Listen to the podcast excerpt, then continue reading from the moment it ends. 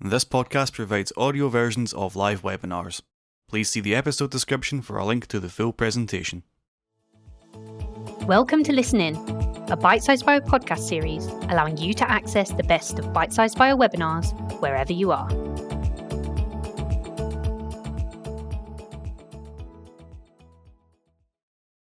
Hello, this is Karen O'Hanlon-Court, and today we'll be talking about the critical analysis of research papers. Today's presenter is Johanna Ahlskog. Johanna received her master's and PhD degrees from the Department of Biosciences at Åbo Akademi University in Turku, Finland. During her PhD, she investigated the regulatory mechanisms of protein-damaging stress pathways, focusing on post-translational modifications and transcriptional regulation.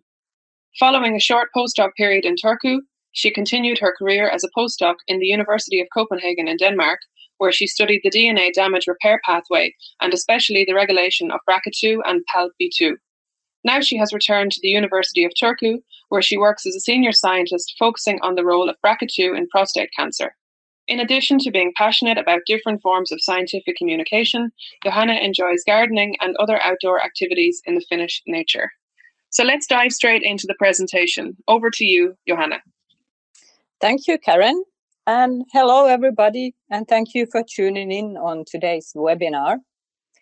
Both during my graduate and my postdoc, I was fortunate in having the opportunity to help my supervisors to review manuscripts, which is a wonderful learning experience on how to be critical but constructive when it comes to evaluating research data. I hope I can provide you with some practical tips for reviewing a manuscript, and also what is good to keep in mind next time you read a scientific article. So here is the outline of this webinar. First, I will discuss the aim of the manuscript reviewing process and why it is important to have a peer reviewing system. Then I will shortly go through the different steps in a reviewing process, but I will not go too deep into this topic since it is also discussed in great detail in other webinars. I will point out some general considerations that are applicable to all manuscripts regardless of the field in question. Then we will take a look at what you might want to pay attention to when looking at the data produced to justify the scientific argument of the manuscript. I will show you some examples of data manipulation. Some image manipulation is acceptable when it helps the reader to interpret the data, whereas severe manipulation that falsifies the data is absolutely forbidden. And this is something that in many cases can be caught if the reviewing process is done properly. I will talk a little about the ethical considerations when accepting the task of peer reviewing, which also links to the topic of how important proper reviewing is to keep a high standard on published research data. So why do we need a reviewing process? Of course, it is in the best interest of science that the information that becomes publicly available is reliable and something that fellow scientists find beneficial to bring science forward and stimulate the discovery of new findings. So the aim of peer reviewing is to present to the public a scientifically valuable paper that adds a new meaning to a research discipline. It is also important to assure, as far as it is possible, that the published research is performed and presented correctly, and that the interpretation of the data is accurate. And to make sure that the published information is not copied, fabricated, or false, but can instead genuinely contribute to scientific knowledge and be of high quality. Okay, so next I will shortly go through the logistics of the reviewing process. Different journals have different policies when it comes to the number of reviewers, the rounds of reviewing, and the time given for both the referees and the scientists for revising their study. In my experience, there is generally 2 to 3 referees and 2 rounds of revision. The editor makes the first decision whether or not a manuscript is sent to reviewers. The editor is actually the first referee to decide if the story is newsworthy and interesting enough to go to the expert reviewers that are specialists in the field. So how are these experts then chosen? Some journals offer the manuscript authors the possibility to suggest fitting reviewers, but also to name competitors and people with conflict of interest that are less suited. The editors do not, however, have to follow these guidelines. Reviewers are usually chosen by their track record and their field of expertise, and they remain anonymous to the authors of the manuscript. The reviewer has usually 30 days to perform the peer review and to send in the comments, whereafter the editor decides if the manuscript may be revised. The editor might emphasize which part of the study needs extra attention, after which the scientists have 3 to 6 months to do the revision and to answer to the comments in a point-by-point rebuttal letter. Following the rebuttal, the same reviewers consider the answers and either agree with the authors or require more revision or reject the study. Generally, the reviewing process is open so that the reviewers also see the comments and answers of the other referees. Ultimately, the final decision whether a study is published or not is made by the journal and the editor. Nowadays, to increase the transparency, a number of journals also publish the whole review process online. Now, let's talk about some general considerations of a manuscript that are not directly related to the quality of the data. And this is more related to the reading experience and how the story is presented. First, keep in mind what the scope of the journal is. Is this story you are reading suitable for that particular journal, or should it be published in another journal with a more applicable coverage of that particular topic for a more specialized audience? Also consider the impact factor of the journal. Although every publication, regardless of the impact factor, should be of high quality, maybe it is not appropriate to demand extensive and expensive knock-in and knock-out mouse experiments in order to tell a complete story answering every single question in a manuscript that is aiming to publish an observation in a journal with a low impact factor. Instead, be realistic and try to suggest other, more convenient experiments to help the authors solidify their hypothesis. An important question to think about is also, what is the aim of the study, and do the authors reach that aim? Furthermore, how is the story presented? Does it have a nice flow and an overall coherence, and is it delivered in a rational manner?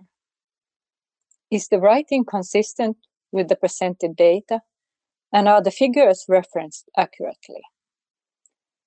An author should also be familiar with the previous literature and research leading to the study. Therefore, appropriate references should be included, and the citations in the text should be correct. Then there are small details that might not seem so important, but they affect the reading experience in a negative manner if they are not accurate. And as a reviewer, you do the authors a favor by pointing them out. For instance, figure outline and legend should be clear, and the materials and methods section should be complete with the material information that has been used in the experiments. Ultimately, you should ask yourself, Do you understand the text and the thinking behind the study? If not, something has to be changed in the way the story is presented, because you are the expert in the field that the authors need to convince. Even if the data seems solid, the story needs to be told in a rational manner. Otherwise, people are not going to understand it. So what about the data then?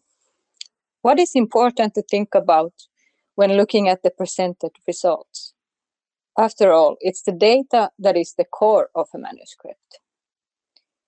I think first, as a reviewer, you need to have a critical but positive attitude.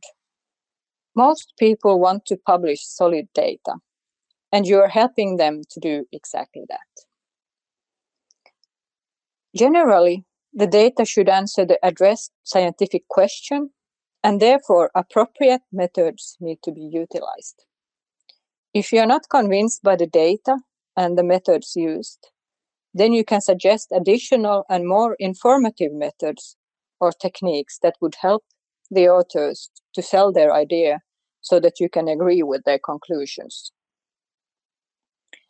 There might also be some experiment that is missing, which would be required to add more credibility to the study. Conversely, quantity does not always add to quality. So sometimes removing confusing piece of data improves the overall message of the study.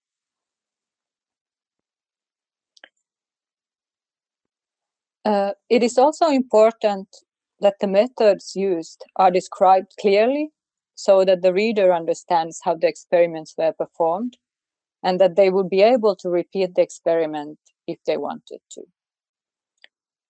Based on the data presented, the reviewer have to determine if the author's interpretation of the data is correct and whether that is something that they can agree or disagree on.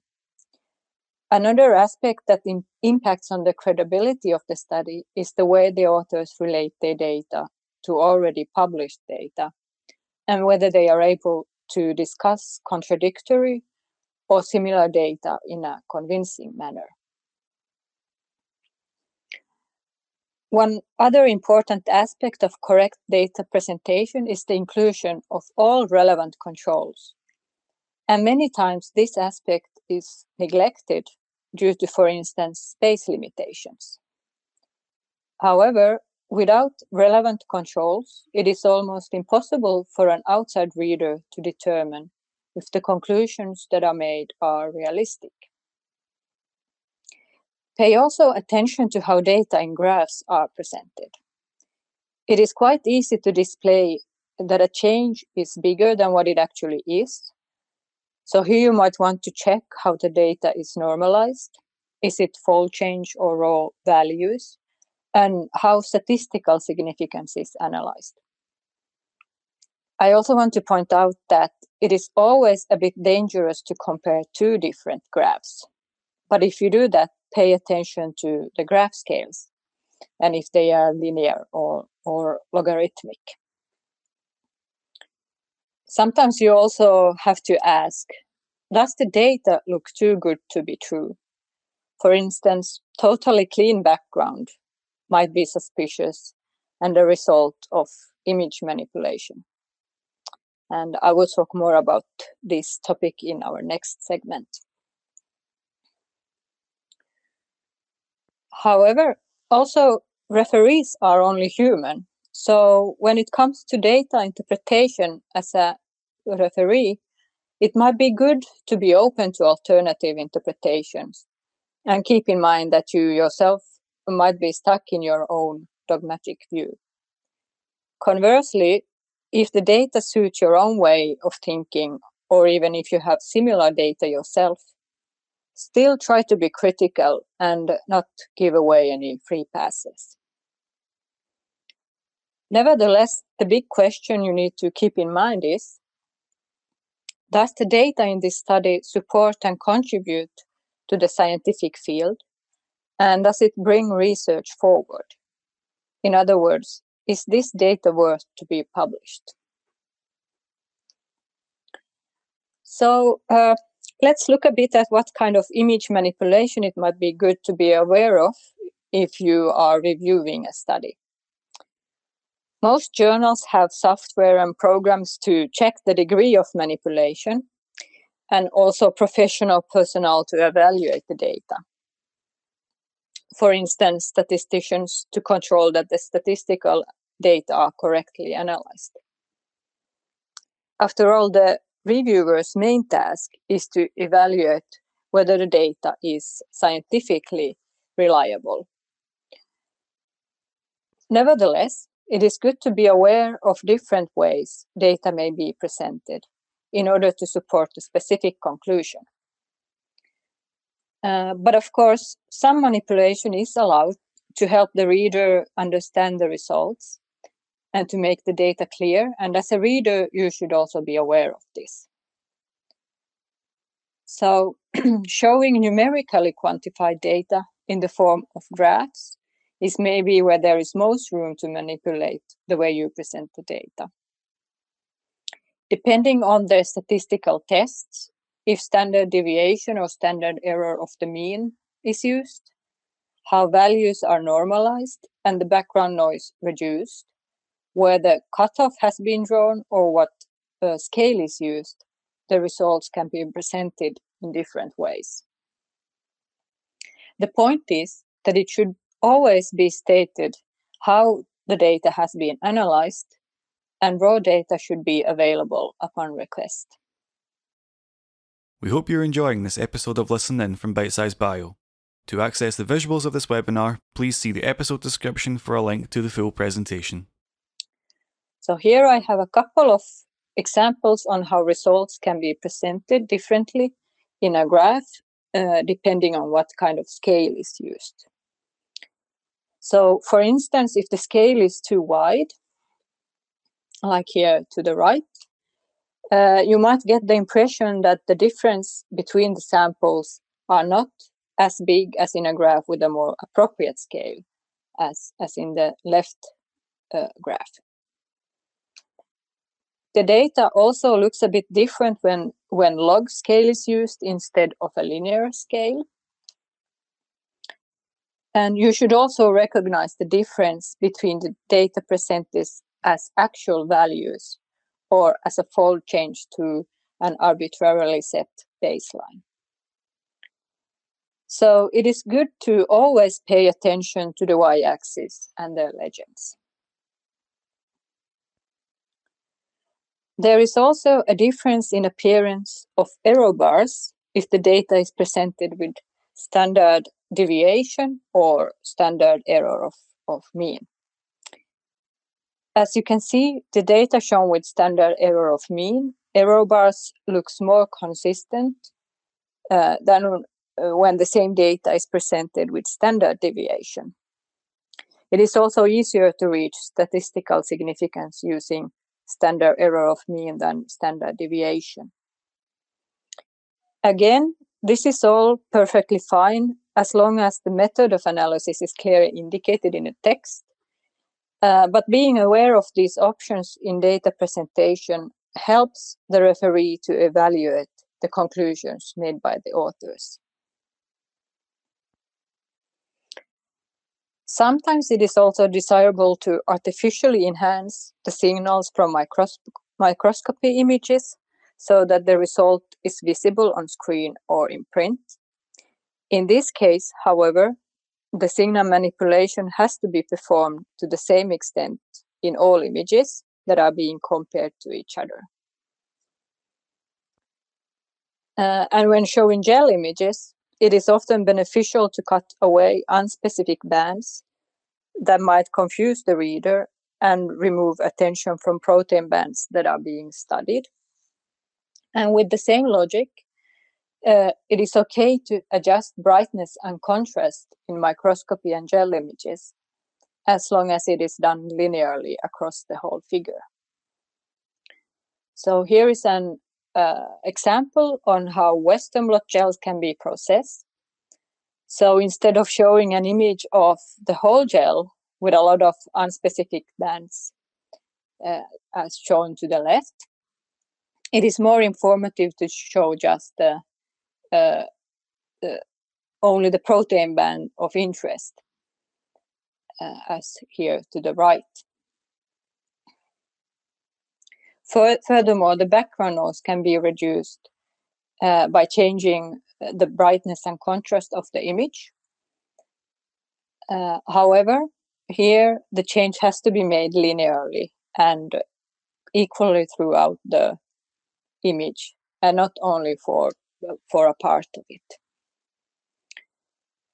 So these were a couple of examples of data manipulation that is acceptable and is performed to benefit the reader in making data presentation more clear. But as a referee, you can always request to see the original blot if you're not happy with the way the data is presented. Then there is data manipulation that is not acceptable and is performed by falsifying experimental data that then results in fraud. Maybe the most obvious cases are image duplications, where the same image is used more than once and labeled differently, giving the illusion of a separate result. To make it difficult to spot the fraud, the image might be flipped vertically or horizontally, or be presented as a mirror image. And here is an example of how one and the same blot is used several times by flipping and giving the illusion that it shows the expression of different proteins in a series of samples. One way of catching this kind of fraud is to look at specific characteristics in the lanes and background of the blot. For instance, smudges like this. So here the same blot has been flipped horizontally.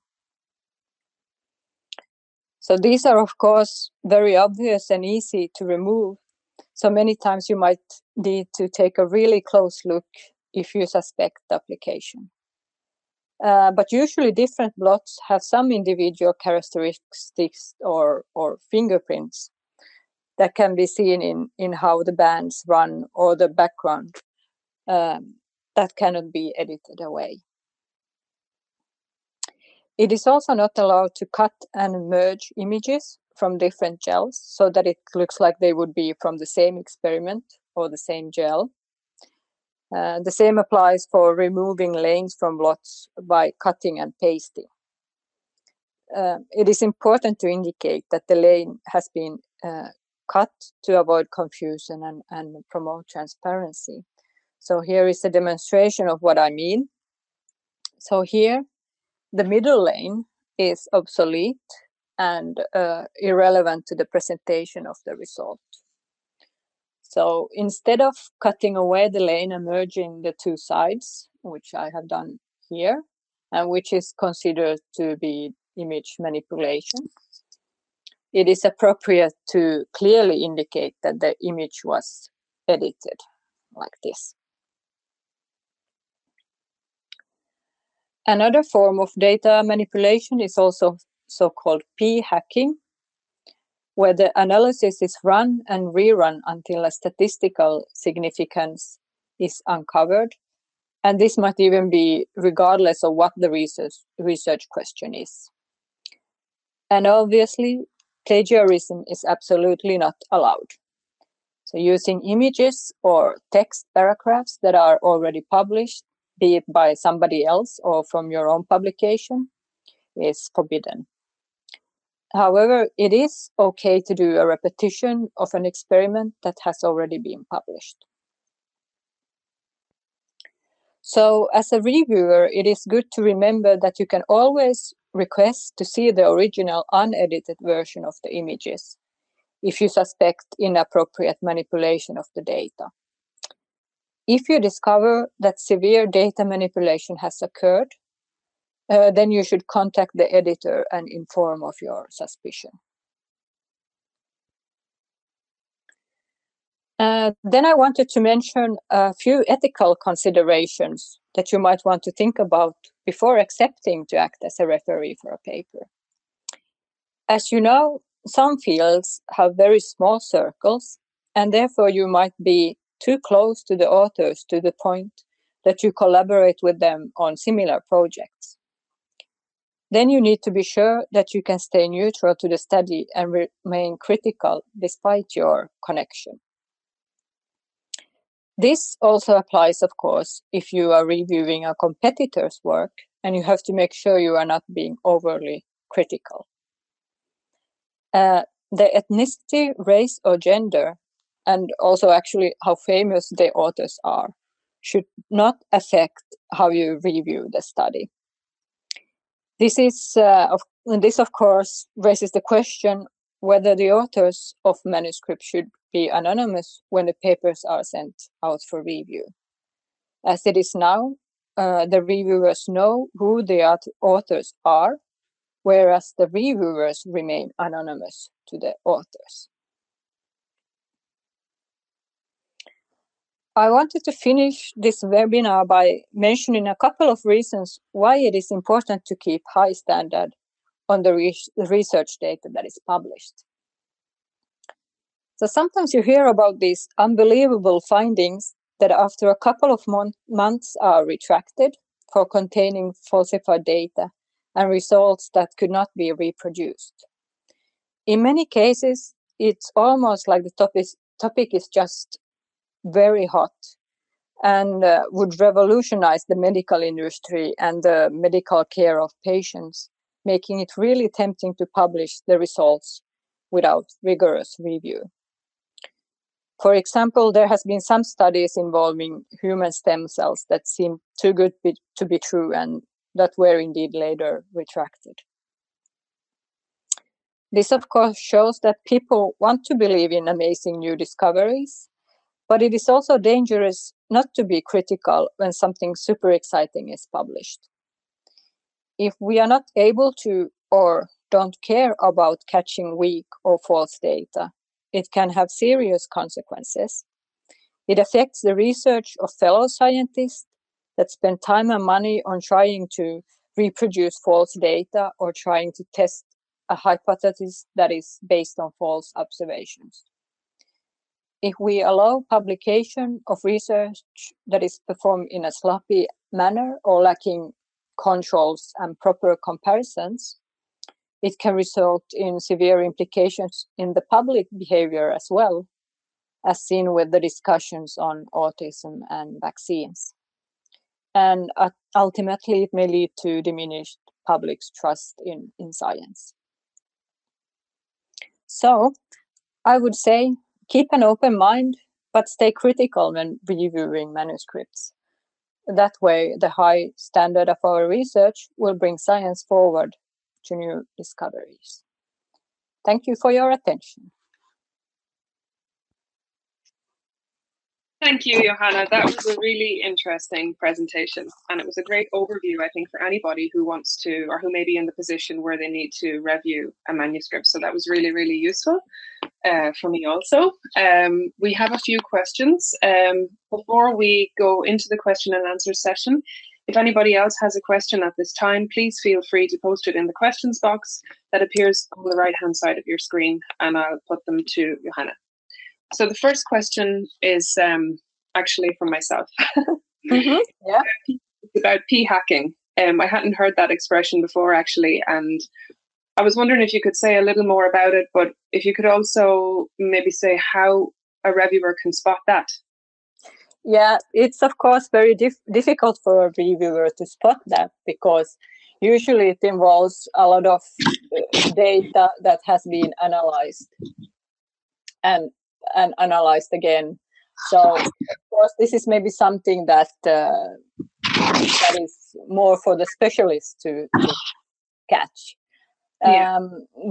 Yeah, so basically it's that, so that you have a set of data, and then you make different sorts of statistical analysis, and then you find a significance somewhere. Mm. And you just publish that without actually linking it to any scientific question or valuable scientific question. So it's more this kind of, I mean,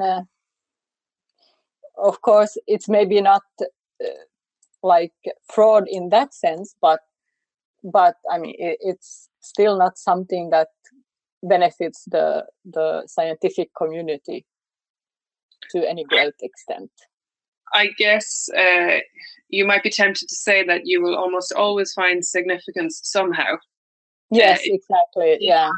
You find something. Yeah. I guess that also raises another point that, you know, how much statistical knowledge should a peer reviewer actually have? Because a lot of researchers don't have in-depth knowledge about statistics. Yeah. I guess if you have done it yourself, if you do a lot of this kind of statistical analysis, then you might be able to see if something looks weird. But then it's also a question of do we actually always need to have a statistical significance for our data? Yeah. I tend to think that if something is a real difference, it's very obvious without the... Yeah, exactly. So if we really aim to having like clear data, then that should be clear without statistical significance. But this is, of course, just my thinking. Yeah, I mean, that's a good point. Personal opinion, maybe more. Yeah, that's a good point. Thanks. We also have a question from Jason. Is the information in the manuscript confidential? Yes. So that's an important aspect because, so if you accept to be a reviewer on a manuscript, of course you are not allowed to tell about the content or the data to anybody outside your lab. So like in my case, my supervisors would distribute these manuscripts to people in their labs, because that's always like a good learning experience also. But of course, it's very important to point out that this is the information you read in these manuscripts is not to be distributed further, so yes, that it stays in your lab. Yes. So that is, yeah. And if you find anything that you're concerned about, you go straight to the editor. You don't go anywhere else. Yes, exactly. Yeah. Okay. And then we have a question from Mary, and it's about if you're invited to become to be a reviewer of a paper, how much experience should you have? I mean, how do you kind of figure out yourself whether you can do it or not? Because I guess I've been in this situation myself. I've been asked to review some papers, and sometimes you're not really sure until you've gone through the paper in detail. Because does it require you to be an expert in the area? I guess that's what Mary's getting at. Well, yeah, I think you have to know something about previous data that has been published in the field, I would say, and you sort of have to know what the paper is about, and you sort of have to get the idea of what the paper is about. I mean, if you know, if you're within the field, then I think you can't be an expert on everything, of course. No. But if you're within the field and you somehow in your previous or in your career, during your career, you have like been involved in the topic, then I think it's okay for you to be a reviewer. Yeah. Yeah. So there's really no hard and fast rule. You just have to use your own discretion. Yeah, and then of course you can always read up on stuff, but yeah, it's also just, of course, you sort of have to know the research field, but also like what is doable within that field. Yeah. So that may be good to know. Yeah, that's a good point. Thanks. And then we have another question from Ivana. And this is, what should, or what do the reviewer comments tend to look like when you get back a review? What should you expect? Yeah, so usually there is, so people write different style, with different styles, and outlines the comments, but usually the reviewer has written like a short summary of the story just to show that they know what they are looking at. Mm-hmm. And then they might give like a what their general impression of the study is. Is it of high quality, or do they think that it's really not worth anything to continue with?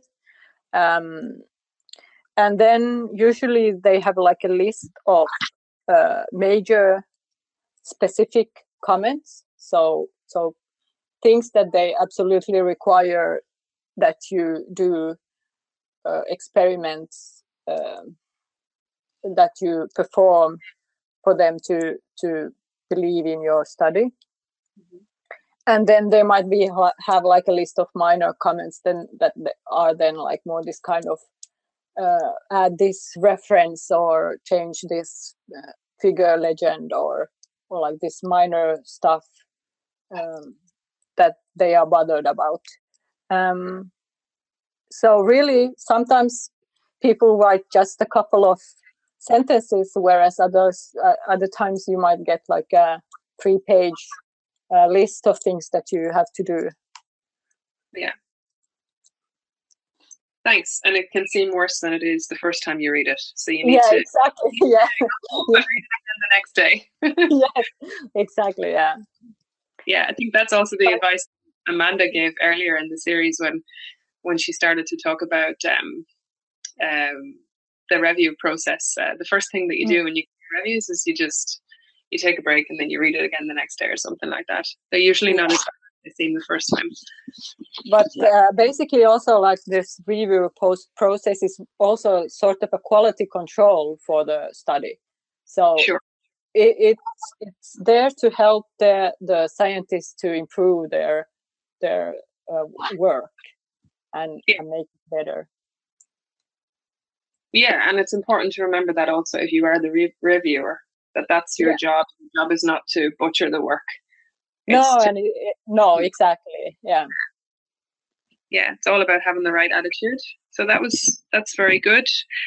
I have one last question before we finish off, and it's I want to know your personal opinion on something that you raised, which I think was interesting. Do you think that the reviewers should know who the authors are? Yeah, so this is of course maybe a bit of a dangerous topic. I'm sorry. No, but I mean people might have different opinions on this. But yeah, I'm just curious. Yeah, because sometimes you sort of feel like if you're like a big name in the field, then it's easier to get your papers through just because you're famous. Mm-hmm. Or then that then you hear about these stories also that if you have like the names look all female, for instance, then you get a different review if they were male names. You understand what I mean? Like gender specific reviewing. Yeah. So yeah, I think it would be maybe fun to test if it would work to have like a totally anonymous reviewing process. And maybe someone's done it already. yeah, maybe it could be. So of course the editor would know who everybody is, but at least then I think like the reviewing process would be maybe a bit more. I don't want to say fair, but still a bit, more logical in a way. Do you think there are any benefits of knowing who the author is? I'm thinking, for example, if you are a reviewer for several different. And you've come across a particular group before who you have actually caught doing kind of manipulation, and then they suddenly submit a paper to another journal, and you're asked to review it. Should you then refuse to review it, or should you? What should you do there?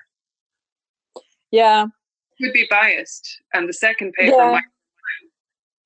Exactly. Yeah, you would be biased if you're aware of some some fraud from before, and then you get the same authors again.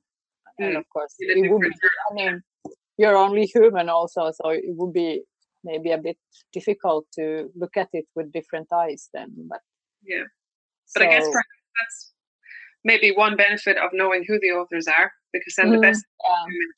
To actually refuse. That is true. Yeah, but on the other hand, if you didn't know who the authors were, then you would just take it at face value. You wouldn't have that bias. Yeah, it's an interesting topic. It could be cool to hear other people's opinions on this. Yeah, it would be nice. Probably going to be something that we discuss in the question and answer session at the end of the month. I don't have any more questions. Do you have any additional comments to add? No, I don't have anything special to add. Well, that brings us to the end of the seminar. So thanks again, Johanna, for a really illuminating presentation and a great discussion. We hope you enjoyed this episode of Listen In from Bite Size Bio. To view the full presentation of this webinar or to browse the Listen In series, please see the episode description for links.